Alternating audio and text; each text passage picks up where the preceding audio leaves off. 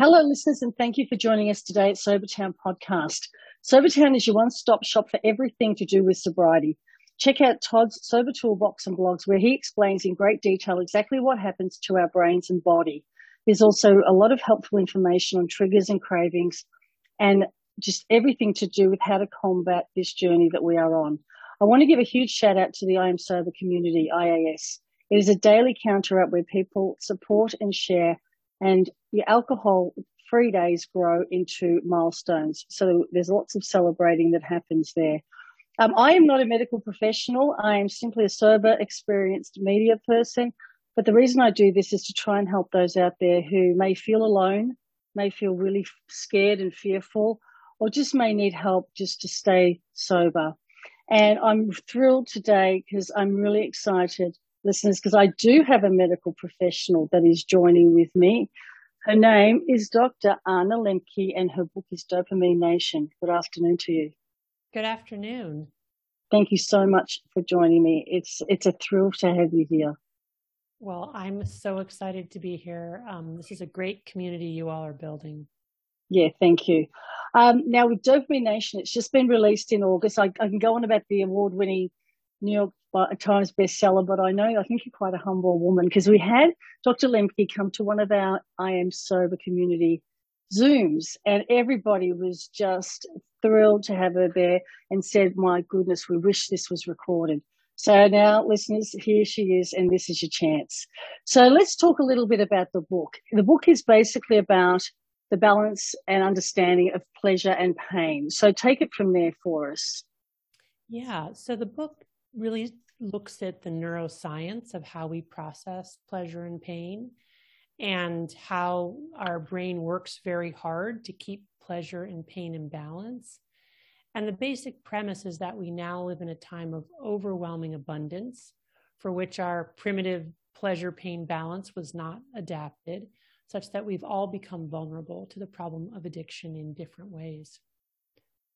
So, what I do in the book is I explore the neuroscience of pleasure and pain, and I use that as a framework or a lens through which to understand the ways in which we're all engaging in compulsive overconsumption, which is actually making us more unhappy, whether or not yeah. we're on the extreme end of being addicted or just on the um, you know more subtle end of, of being very very attached to our smartphones yeah it's interesting there because you do talk about the fact that you've studied this just what technology is doing in 2021 and the way that it is a 24 7 attached to us, always in the back pockets or always with the children. I don't have my own children, but I, I know that I have nephews who my sister tries to get away from these and limits their time because that's my, my thought is, gee, you know, this repetitive behavior they're going to be looking for more and more rewards when they play these silly Fortnites and everything else. And, and that's what you talk about too, is the, the process of the reward, you know, that we think we're going to get. Right. So talk to me, just go through that, that, that, I call it a seesaw yeah. to, to sort of get to homeostasis. Sure. Yeah. No. So, I mean, to me, one of the most interesting findings in neuroscience in the past 75 years is that pleasure and pain are co located in the brain.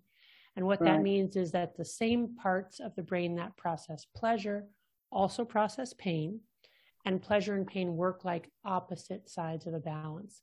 So when we do something pleasurable or reinforcing or re- rewarding, our balance tips slightly to the side of pleasure, and we get the release of dopamine in a part of our brain called the reward pathway. Now, dopamine is a neurotransmitter. It has a mm-hmm. variety of different functions in the brain, but one of the most important functions is its role in pleasure, motivation, and reward. But the thing about this pleasure pain balance is that it does not want to remain tipped very long to the side of pleasure or the side of pain. It wants to remain level. And as soon as there's any deviation from neutrality, the brain's own re regulating mechanisms will kick into place in order to restore a level balance. And here's the key piece to understand the way that the balance restores the neutral position is by tipping an equal and opposite amount to the side of pain. So if I have a drink, I get a little release of dopamine, I get a tip to my pleasure side. No sooner has that happened than my brain downregulates my own dopamine production and my own dopamine receptor transmission. And essentially, I go into a dopamine deficit state. So I don't just return dopamine levels to their baseline, I go below baseline. And I imagine this as these little neuroadaptation gremlins hopping on the pain side of the balance to bring it level again. But the gremlins like it on the balance, so they don't get off right when the balance is level. They stay on until the balance is tipped an equal and opposite amount to the side of pain. And that is the come down, the hangover, the after effect. Now, if we wait long enough, those gremlins hop off and balance is again restored. But if we don't wait, if we try to maintain or recreate that original feeling by ingesting more alcohol over days to months to years, we eventually end up with enough balance, enough gremlins on the pain side of the balance to fill this whole room. In other words, we change our brains. We change our hedonic or our joy set point. We ultimately shift the balance so that it's chronically weighted to the side of pain. Those gremlins camp out there. They bring their tents and their barbecues, and they're not leaving anytime soon. And then we have a different brain. And that different brain essentially is in a constant state of pain experiencing the universal symptoms of withdrawal from any addictive substance anxiety, irritability, insomnia, dysphoria, and intrusive thoughts of wanting to use. Now we have this incredible physiologic drive to ingest alcohol, not to feel good, but just to feel normal, just to restore a level balance. And when we're not drinking alcohol, we're walking around with a balance tilted to the side of pain and we feel like we have depression or we have anxiety or we have insomnia and yeah. we're just using alcohol to escape those feelings what we cannot see is that it's actually alcohol causing that problem in the first place. Yeah that's so true isn't it that we do get you know we say that now we've learned um, i think craig beck's book alcohol lied to us and boy did it ever because you know we we think that it's going to make us more sociable make us funnier you know relax and sure it will do that for 20 minutes right and then we're all on the chase aren't we after that's that right. that's right exactly. and it's just sort of gets to a point of like i want to talk about the the tolerance, like you said, and the neuro adapt- adaptation. Is that what you were just talking about there? Yeah, that, that's the gremlins, right? To the yeah, the gremlins. Yes, brain. Yes. Yeah, and then the effects of the addiction on dopamine and the receptors. Um, just talk a little bit about that because you were talking about, you know, the people, the places, and things. I mean, these are all associated because we can't run and hide from ever, forever, can we, from our addiction? We have to, no. like we with alcohol, I can't avoid restaurants, I can't avoid function, I can't avoid, you know, going out and, and doing things that I enjoy doing. Right. I mean, to, to, be totally honest, when we're first getting into recovery and we're first abstaining, we probably do have to avoid people's places and things because right. it's just it's it's too much to ask ourselves to both withstand the physiologic drive to drink again, that is to restore the balance and also be exposed to all of these triggers. But you're right. At some point, we have to be back into the world. And so, you know, we, we're up against a lot because there are so many triggers to use right? Advertisements other friends drinking almost every social event. The key i think to understanding what's going on with the triggers is to realize that our pleasure pain balance remembers what triggered that initial deviation to the pleasure side and mm-hmm. those gremlins never entirely disappear once they've been created. And that that pleasure pain balance can tilt to one side or the other, even when we're just reminded of drinking. So we don't even have to drink to tilt that balance, just passing by the bar where we used to drink or seeing a friend we used to drink with, or what's called euphoric recall, just remembering drinking. That in and of itself, that thought or that that trigger, that symbol, can cause our pleasure pain balance to tilt slightly to the side of pleasure. That releases a little bit of dopamine. And here's the really key thing right after that trigger, our dopamine levels don't return back to baseline. They go below baseline, and we're in a little mini dopamine deficit state. And that's craving, right? That's the, what we feel that in our whole body, like it can even be kind of, you know, shaking and chills and this overwhelming feeling like I need to get a drink now. This is the only way I'm going to make myself feel better. And in a way, it's true because, you know, the memory of the alcohol is what spiked the dopamine up in the first place. And then again, you get this little dopamine deficit state below baseline, and a drink really would temporarily bring dopamine levels up again, but that's exactly what we need to avoid in order to get out of that vicious cycle. And that's where that chasing comes in, trying to get back to the original feeling right. that gave you that immediate rush of dopamine. Yeah. And it, it, you just talked about it, the anticipation and the craving, the dopamine mini spike that can be an anticipation of a future reward. That's right, exactly. Because that's exactly what you've got your eye on, right? right. That's that's, that's right. the prize, yeah. Yeah, but the the thing that's so insidious about it is that mm. reminder of drinking doesn't just increase dopamine a little bit. It's not as much as the reward itself, but it's a little bit. But it's followed by a, the dopamine going below baseline. So now we're yeah. craving, right? So we're in that whole loop and we haven't even had a drink yet, mm. right? Mm. That's what's mm. so powerful. Yeah, look, it is, and and we've we were talking about well, just before we came on about neuro pathways and just building and having a new rewire. And I've sort of come to the conclusion now. I've been at this nearly nine months next week, and I look at it as an thank you, an old road down the side that's all cracked and needs repairing. They're my old gremlins, and now I want to build this beautiful new freeway with four lanes each way. That's a smooth ride with no memories of going, you know, in the ditch off the old road. Right. That's, yeah. that's kind of like my goal. Um, yeah. Um, put it to put it to you sort of as in simple layman's terms as, as much as I possibly can. You know, um, I don't know if there's anything else you want to add about that because we slip right back all the time into that, you know, compulsive behavior. Slips are quite normal. We've talked mm-hmm. about this in previous yeah. podcasts. They're part of it. And, and sometimes you can feel like that person on the hamster wheel. How am I ever going to break break free of this just never ending cycle? So, what do you say to your patients about when they come and say, Dr. Olympia, I just don't know what to do. I can't kick this. Yeah, it's, it's yeah, it's hard. Um, and it really varies from person to person. Some people, you know, are able to abstain and get into sustained recovery and it seems like it's not that hard for them and other people are chronic relapsers and that's really tough. You know i first of all what i say is don't give up hope you know keep on trying. Yeah.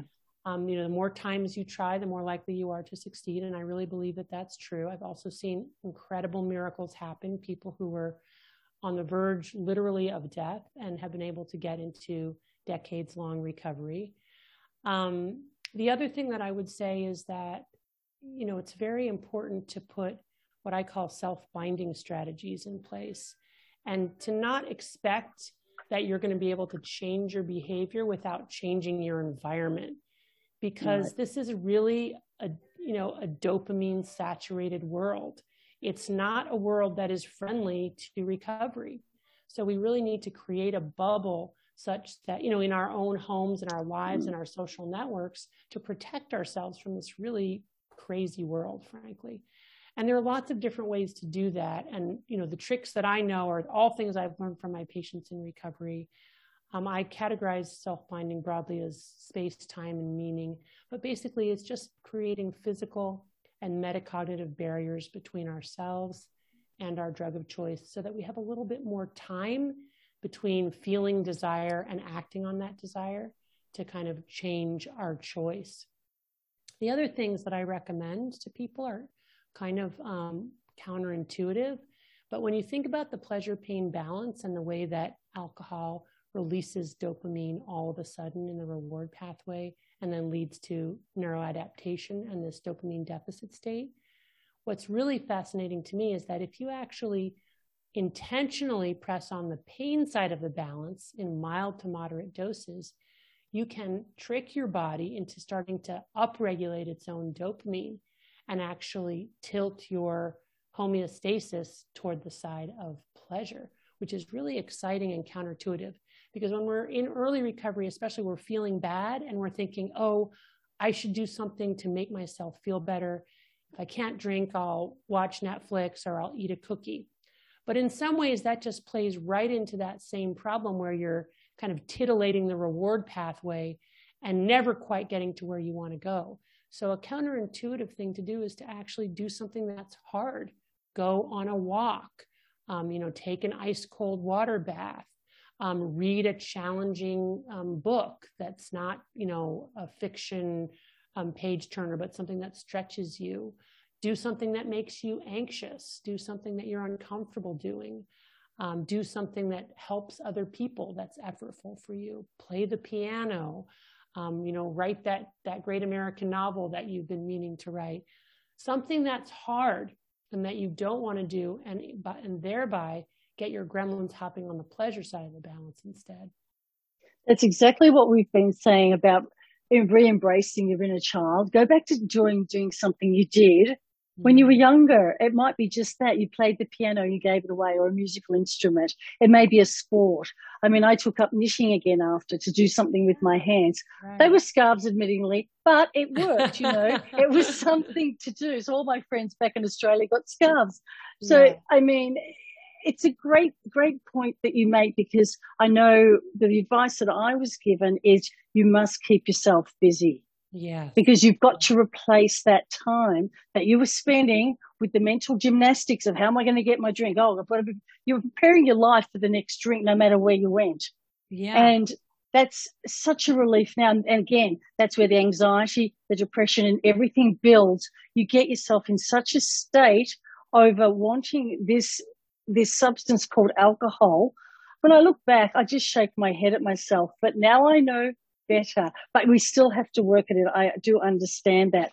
And you said here that um, the self binding is not fail safe, and I agree with you there. But it, it is a great idea just to put. I mean, it's just another tool, isn't it? Really, we use when you said like we need to take a step back and just when you get the cravings and just stop, and we use halt. You know, yes. if am I hungry? Well, you know how that goes, Lonely, right? Tired, yeah, correct. Yeah. yeah. And then I also use the one that Annie Grace has, which is ACT. Um, and that's another good one too that a lot of us know about. But you talk a lot about, you know, the opioid. I mean, we've got addictions rampant in America at the moment, the opioid crisis. Yeah. I mean, I'm, I'm sure even with your, with your patients slash clients, are you seeing them come in younger as well, as far as adolescents? I mean, you know, rates of addiction are going up all over the world. Global deaths due to addiction have increased 50%, and more than half of those deaths are occurring in people under the age of 50. So is this right? is this is a terrible modern plague. And yes, you're absolutely right that younger people are being affected in higher numbers than other age groups. Although interestingly, we're seeing more and more older people and retirees who are developing late life addiction, which is an entirely new pattern. It used to be if you were going to develop addiction, you would see signs and symptoms in late adolescence, young adulthood. Now we're seeing more and more people who are really able to consume in moderation until middle or older age. And then they lose whatever strategies that they were using that were working previously um, stop working for them. Again, I think in part because alcohol has become more ubiquitous and more potent. So if you look at technology, what technology has allowed um, in all drugs, including drugs that didn't even exist before, like video games, drugs are more ubiquitous, more accessible, more potent, and more novel. So you've got every variation, you know, let's just stick with alcohol. I mean, how many different possibilities of drinks are there today? You know, it's it's just insane. Um, and that's true for every drug on the planet. And just, you know, when you get bored of one, they've got a new flavor for you to try or a new combination or so it's really just this incredibly drugified world that, that does require us um, to, you know, think in new ways about how to live well.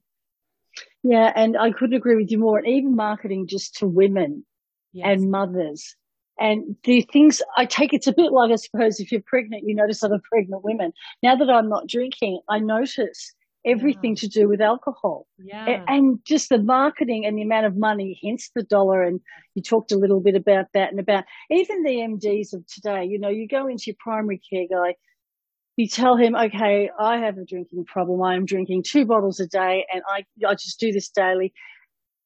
The resources that are available out there seem so limited.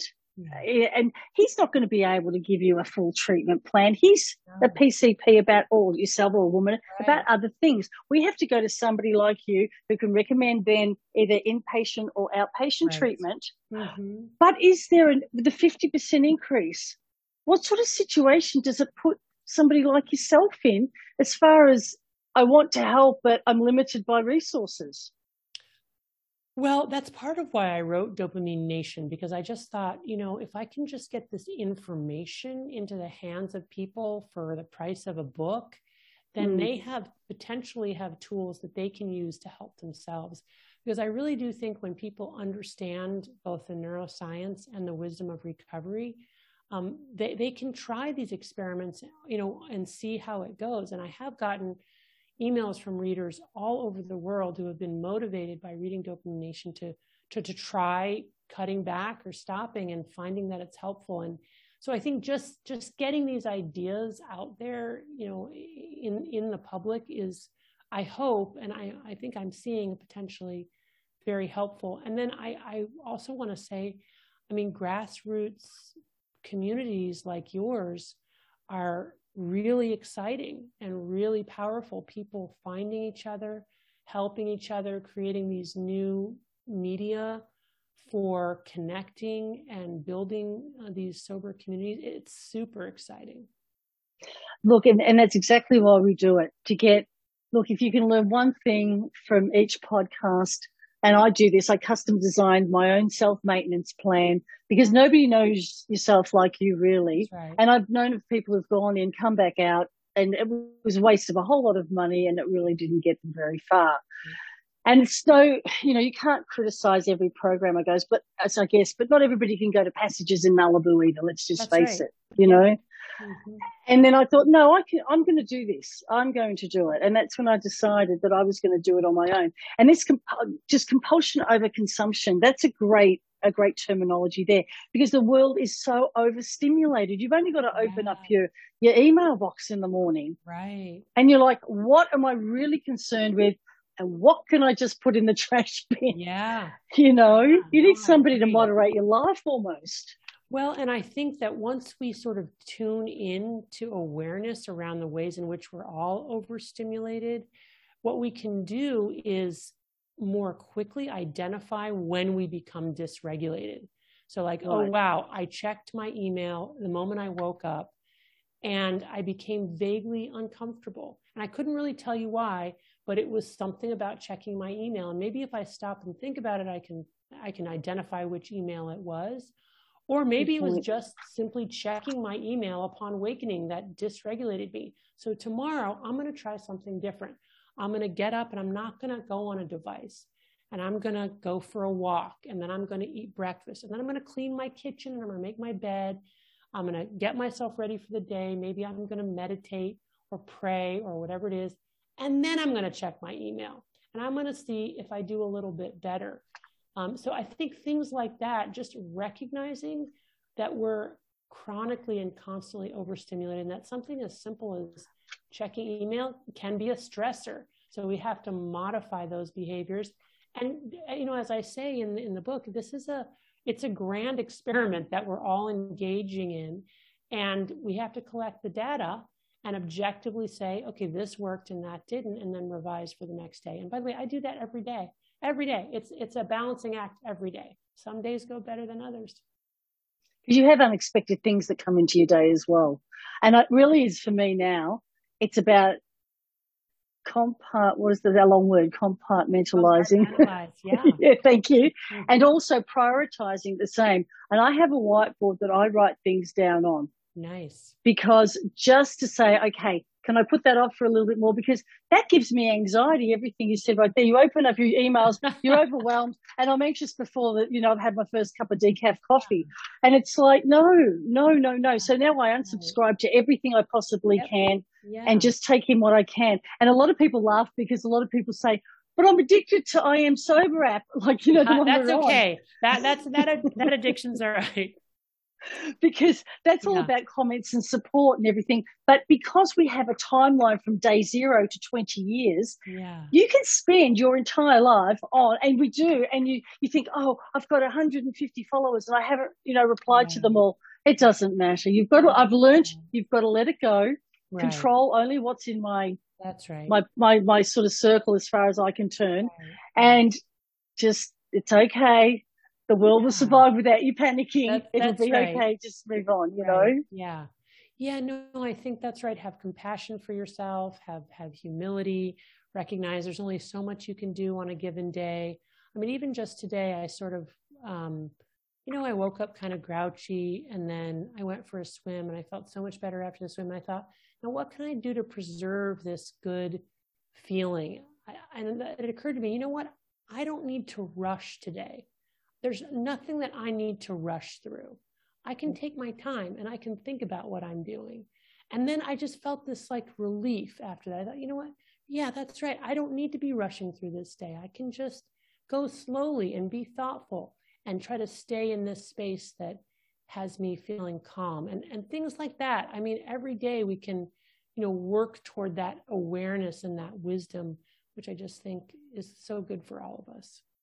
I think we call that mindfulness, don't we? Just yeah, try know, and get back in the moment because I was never in the moment. I was always racing, yeah. especially when I was in sales and I had to make budget every day. And yeah. I was like on turbocharge. Yeah. And now I can breathe. And I must say, by giving the alcohol away, all that anxiety and stress seems to have disappeared. Yeah. You can cope so much better, listeners. There are so many benefits. There's a gentleman that I've done um, podcasts with on YouTube. And he lists the 20 benefits that can happen in the first 30 days. Mm, nice. Now that's a lot of benefits. It's yeah. episode 31. It's getting dot, dot, dot sober again. now, if I did a list of the pros and cons, they're all my pros. Guess what? My cons are, oh, if you don't stop, guess what? You're still on the hamster wheel. There's no benefits to continue yeah. drinking if yeah. you really think about it. Yeah. There's a 20 minute benefit to 30 minutes. And once that wears off, you just keep chasing the, the, the, the dragon or whatever you want to call it, the demon. And, and that's unfortunately what we've learned. And you don't know what you don't know. And this is why this journey's been terrific because it is the community like IAS, people, you know, supporting, talking. It is places like Sobertown where you just, we've got a world full of information and a world full of sponsors there. You know, there's so many people we can reach out to, and they are really intelligent people. We've got all sorts of in industries and professions. It's just fantastic, you know.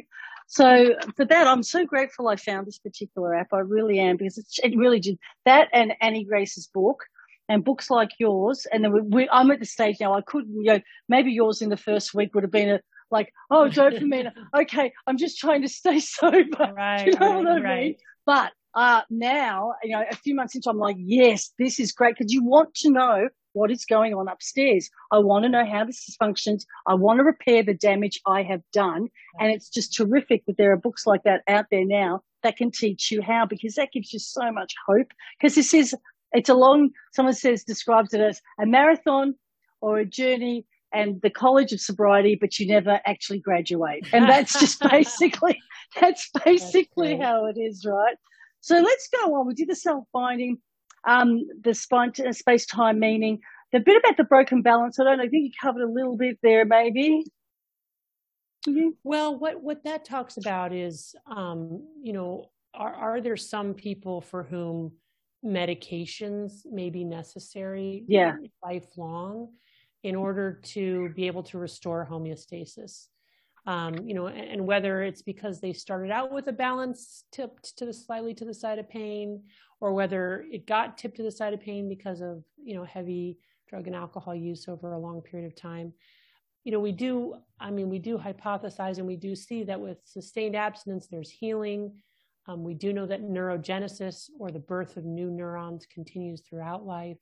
Yeah. Although there are probably there's probably some permanent brain changes that are irreversible. It's also possible to reroute around those areas and build new neural networks in recovery that compensate for those damaged areas. So recovery is real and happens on a bioneurological level. But it's also true that some people need may need some assistance with medications in order to be able to restore homeostasis. So that that's where I talk about there when I talk about a broken balance. It's just sort of like you know that there may be ways in which for some people's pleasure pain balance, you know, recovery and abstinence alone may not be sufficient, and they may need you know a psychiatric or medical intervention to help them. And that's the thing; they may not just be dealing with abstinence. Um, and, you know, again, with years and years of your tolerance go, like someone like me who's a daily drinker, basically because of my profession, the environment itself was always drinks after work, you know, do, do, do, I didn't sort of get married till I was 40. So for 20 years supported myself. You get the deal. So, you know, my time was my own. But the thing is, just your, your anxiety increasingly gets worse. And this is what I found over time. And even when I was taking an antidepressant, it wasn't working. It can, and I realized they were just, the alcohol was just canceling out, yeah. right? The anti, yes. yeah, okay. Yeah, and that's what I, I, tell patients. I say, you know, these medicines are not going to work as long as you're still drinking. Yeah. It, just, yeah. it doesn't make any sense. No, just like you shouldn't, you've got to check with your PCP, um, who, if you've got different medications and what's compatible with what. Right. Um, but I do know one thing, my blood pressure's gone down and everybody I've spoken to when they stop drinking, the first thing that happens is your blood pressure goes down. And it is, I couldn't believe it when they took it and it was 120 over 70. When I was taking it, it was, I don't even know if I should tell you, it was 160 over triple digits. It was ridiculous. And that's what scared me. I thought I was like an atomic bomb that was going to, it was going to blow up. And so we know, we, we know that people can be over, over prescribed and that's I coming to America they have they had ads on television this is just with a sidestep about all these medications for everything I learned so much about medication that I didn't have any idea because in Australia we don't advertise pharmaceuticals uh-huh. so that was an interesting thing here so I can understand where the opioid crisis came from because power is knowledge and or sorry knowledge is power and you know that people know so much about medications here. It's quite outstanding, you know, quite outstanding to me. Um, let's move on. We'll go into part three, the pressing on the pain side. And the, I love this bit about radical honesty. Now, I know I have to be totally honest as I did. It took me a while to get honest with myself. I knew I had a problem, but I wasn't prepared to deal with it. I didn't want to deal with me because I was in such a dark hole. But the honesty now, because really at the end of the day, you're only fooling yourself, right? Right. You can, you can hide and you can put bottles here or there or whatever else. But I never hid it from my husband. My husband knew. Mm-hmm. And I've been pretty honest about it and all my friends knew. In fact, to the point where I don't even know if some of my friends believe me that I've actually stopped. Because I haven't seen them in person yet. They're in Australia. Yeah. So they're like, well, that's good. That's good. And not many are asking me about it. So. Well, they're probably but pretty, know, they're probably pretty heavy drinkers themselves, so correct. They, they don't want to go you. down that road. Yeah, Dr. Lembke, you've hit the you hit it right on right on right on the nail. Yeah. yeah, the nail on the head. Anyway, so yeah, the honesty is very very you know a big part of it. Yeah, I mean, in my you know 25 years seeing patients, one of the recurring themes that comes up again and again for people in recovery is that they tell me, "Oh, I have to tell the truth. I have to tell the truth about everything, not just about my substance use, but also about little things. Because once I start lying, that sets me up for relapse. And I became really fascinated by that. And I wondered about the neurobiology behind that. You know, what what is it about telling the truth that helps people get into and maintain recovery?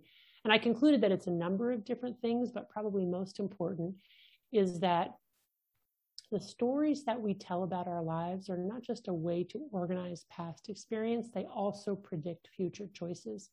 So when we're telling autobiographical narratives that are not true, or, or that are, are always paint ourselves as the victim, then our future will probably um, repeat itself along those lines and we will be victimized again because that's the, the story we're telling. Whereas when we start to acknowledge our responsibility and our role in the bad stuff that happens in our lives, then all of a sudden we become empowered in a way that allows us to no longer be the victim.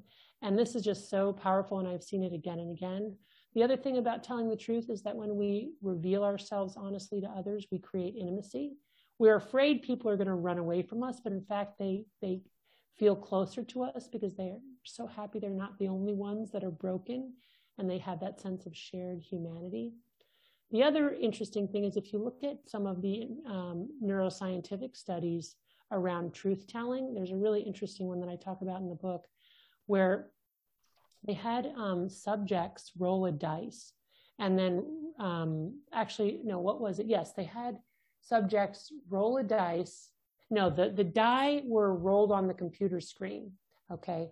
And the subjects then, they knew that certain die rolls would be, would get them money and others wouldn't. And they basically just measured how often these individuals told the truth and compared it against the 50% benchmark that they would have mm-hmm. expected mm-hmm. if they really told the truth. And it turns out, you know, folks lied about, well, you know, more than half the time, let's just say. People lie. And then what they did was they stimulated these individuals' prefrontal cortex using a transcranial magnetic stimulation. And the prefrontal cortex is that part right behind the brain. Yep. That's part of our storytelling and future planning and delayed gratification gray matter area.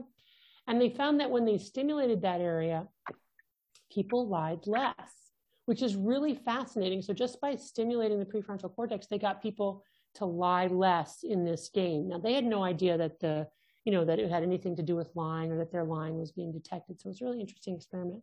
And that got me thinking, I wonder if just like stimulating the prefrontal cortex gets people to be more truthful, is it possible that being more truthful stimulates the prefrontal cortex?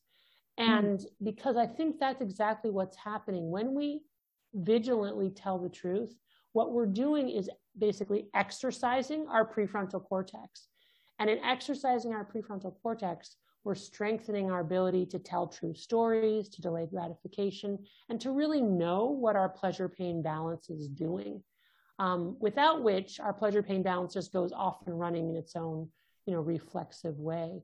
So I do think there's something neurobiological that's happening when we are um, radically and habitually telling the truth. Yeah, wow. It's it feels good sometimes. It's like getting it off your chest, you know, and there's nothing to hide. You're free. That's right. Oh, that's so nice. Yes, so true. I had a patient call me yesterday. He actually moved to Florida and he took a drug test and he was so worried about, you know, the results. And I said, you know what? You don't have anything to hide. You haven't done anything wrong, you know, and then he just calmed down. He, he, but it was so hard for him to remember that, you know, he had spent so many years worrying about his lies and his subterfuge. And it was like, you're right, I haven't done anything wrong. I don't have anything to hide. That's such a good feeling. And I've always said this too. It is that I can now trust myself. Yeah. In everything that I say, do. I know yeah. if I say it, I mean it. Yeah. Because I've got clarity with what I'm That's responding right. to you about. Yeah. And that just knowing that you can go out to a function or just be around although I, you know, not that I used to get totally messy. I had a pretty high tolerance in the end, but that's not even the point. The worry was always there. The what if, if I mm. had that one too many, because let's face it, you never really do know when you tip over into the balance of a blackout. You just don't. I, if you could control that, I would have been able to control alcohol and hence I wouldn't be here. Yeah. Um, the, the other thing, the number nine part is pro-social shame. And boy, this is one I really want to get away from. I tell everybody in IAS who has a slip, and I like to call them slips instead of relapse because I learned that a slip is just a, a one day unintentional use. Right. And a relapse is when you just basically abandon your program. Right. And so, and you go back to the way you were. So I say to everyone, you know, there's no shame, no blame. And I certainly don't judge anybody because this is hard enough as it is. That's right. And and I know you, I could just tell you it's just a very understanding. I would love, I wish you were my therapist. I really do. Because I mean, it's very hard to find somebody that you just, you have to have that trust and faith in them to be mm-hmm. able to open your heart and, and tell your truth. Right. Yeah. Oh, that's so true. And forming any relationship, isn't it? To have that trust that people won't judge you and, and that they'll you know empathize and that they'll help you think through without rejecting you so so powerful yeah i agree And, and I, I the sorry, go on. I was just going to say, and shame is so tricky because, um, you know, shame can be the thing that drives us deeper into our addiction as we become more and more isolated. On the other hand, shame is can be a very important pro-social emotion, right? Not wanting, you know, not wanting to be ashamed of ourselves and our behavior. Right. Part of what drives us to be motivated to get better. So it's it's interesting. There there are ways in which shame can be used in a group setting that's very, as I say, pro-social and positive, and that is basically, um, you know, saying that you know we are responsible, but there's no need to shame us for our actions. We can, there's a pathway. Um, so it's sort of responsibility without judgment, um, I think is the key piece. And of course, a pathway for redemption and a group which will hold us as we walk that path. Yeah, and you do have to forgive yourselves. I think that's a really big part of it. It's like Oprah says, you know, yesterday doesn't define who you're going to be tomorrow. And you must forgive yourself. Yes. Because we can't change that. We have all made mistakes. It is part of learning. But the fact if you're brave enough and, and got that much courage to try this now and give it a go and don't be don't be shy to or scared to reach out for help. And that's what I said, even with the IAS community, there are so many people that we just learned. Oh, I've listened to some people, I'm like, wow, another light bulb, wow, another light bulb. And they've allowed me to design my own yeah. my own program yeah. and I'm, it's going to be a continual learning. I mean, I throw myself into this 24 seven. I can't learn enough. And the more I learn, the more I'm loving. And the, and I realized, I say this a lot, that when I stopped, I thought, oh, 14 days, I'm all cured. This is great. right. Really, I had no idea that this was just the beginning. It was like, no, the alcohol's out of your system. Now you got to deal with everything that's buried there, right? But again, that's all going to take time. And, um, you know, I wrote my own, my own nine month mission statement here and I'd just be interested to see this is what I have found. I said, I've taken accountability and accepted responsibility for my alcohol use disorder. I renamed my recovery further growth development and I'm slowly rebuilding my brain and building new freeways and have embraced my newfound self trust. This is my self discovery so far. And that's really, I thought about that and thought about it and thought about it. And that's nine months into it, listeners. That's where I am at. And that's what I will post on my nine month timeline. And that, that's a pretty good mission statement. That's, that's coming a long way. If I can look back at that in two years and three years and four years, then hopefully it'll, you know, it'll be still the same thing, which will be terrific. Yeah. So I know you're on a time limit. Before we go, is there anything else you want to add? Oh, I just want to say that was a beautiful mission statement. And Thank I think you. you're not just building highways, you're building castles, whole cities. So exciting. Um, very happy for you. Yeah, I mean, I just think recovery is is just this great blessing. You know, it was just so full of wisdom for all of us. So um, I think it's wonderful what you're doing and what the other people in your community are doing. It's recovery is worth it. It's hard work, but it's worth it. Yeah, I couldn't agree more. Well, I just want to thank you so much for your time today. As I said, I know you're a busy lady. You help so many people out there. And if you and I today can help a few more, then bingo, the job is done for me. And I, I could not be happier. And I would welcome you back anytime that you would like. So again, thank you, Dr. Lembke. Well, thank you. It was my pleasure. And readers, do not forget her book is Dopamine Nation by Dr. Anna Lembke. And I will talk to you guys soon. Bye for now. Okay, summary of Dopamine Nation with Dr. Anna Lembke. She talked about the lessons of balance that we should practice, and there are 10 of them. Number one, the relentless pursuit of pleasure and avoidance of pain leads to pain. Number two, recovery begins with abstinence. Number three, abstinence resets the brain rewards pathways, and with it, the capacity to take joy in simpler pleasures. Number four, self binding creates literal and metacognitive space between desire and consumption, a modern necessity in our dopamine overloaded world. Number five, medications can restore homeostasis, but consider what we lose by medicating away our pain. Number six, press on the pain side resets our balance to the side of pleasure. Number seven, beware of getting addicted to pain. Number eight, radical honesty promotes awareness, enhances intimacy, and fosters a plenty mindset. Number nine, pro social shame affirms that we belong to the human tribe.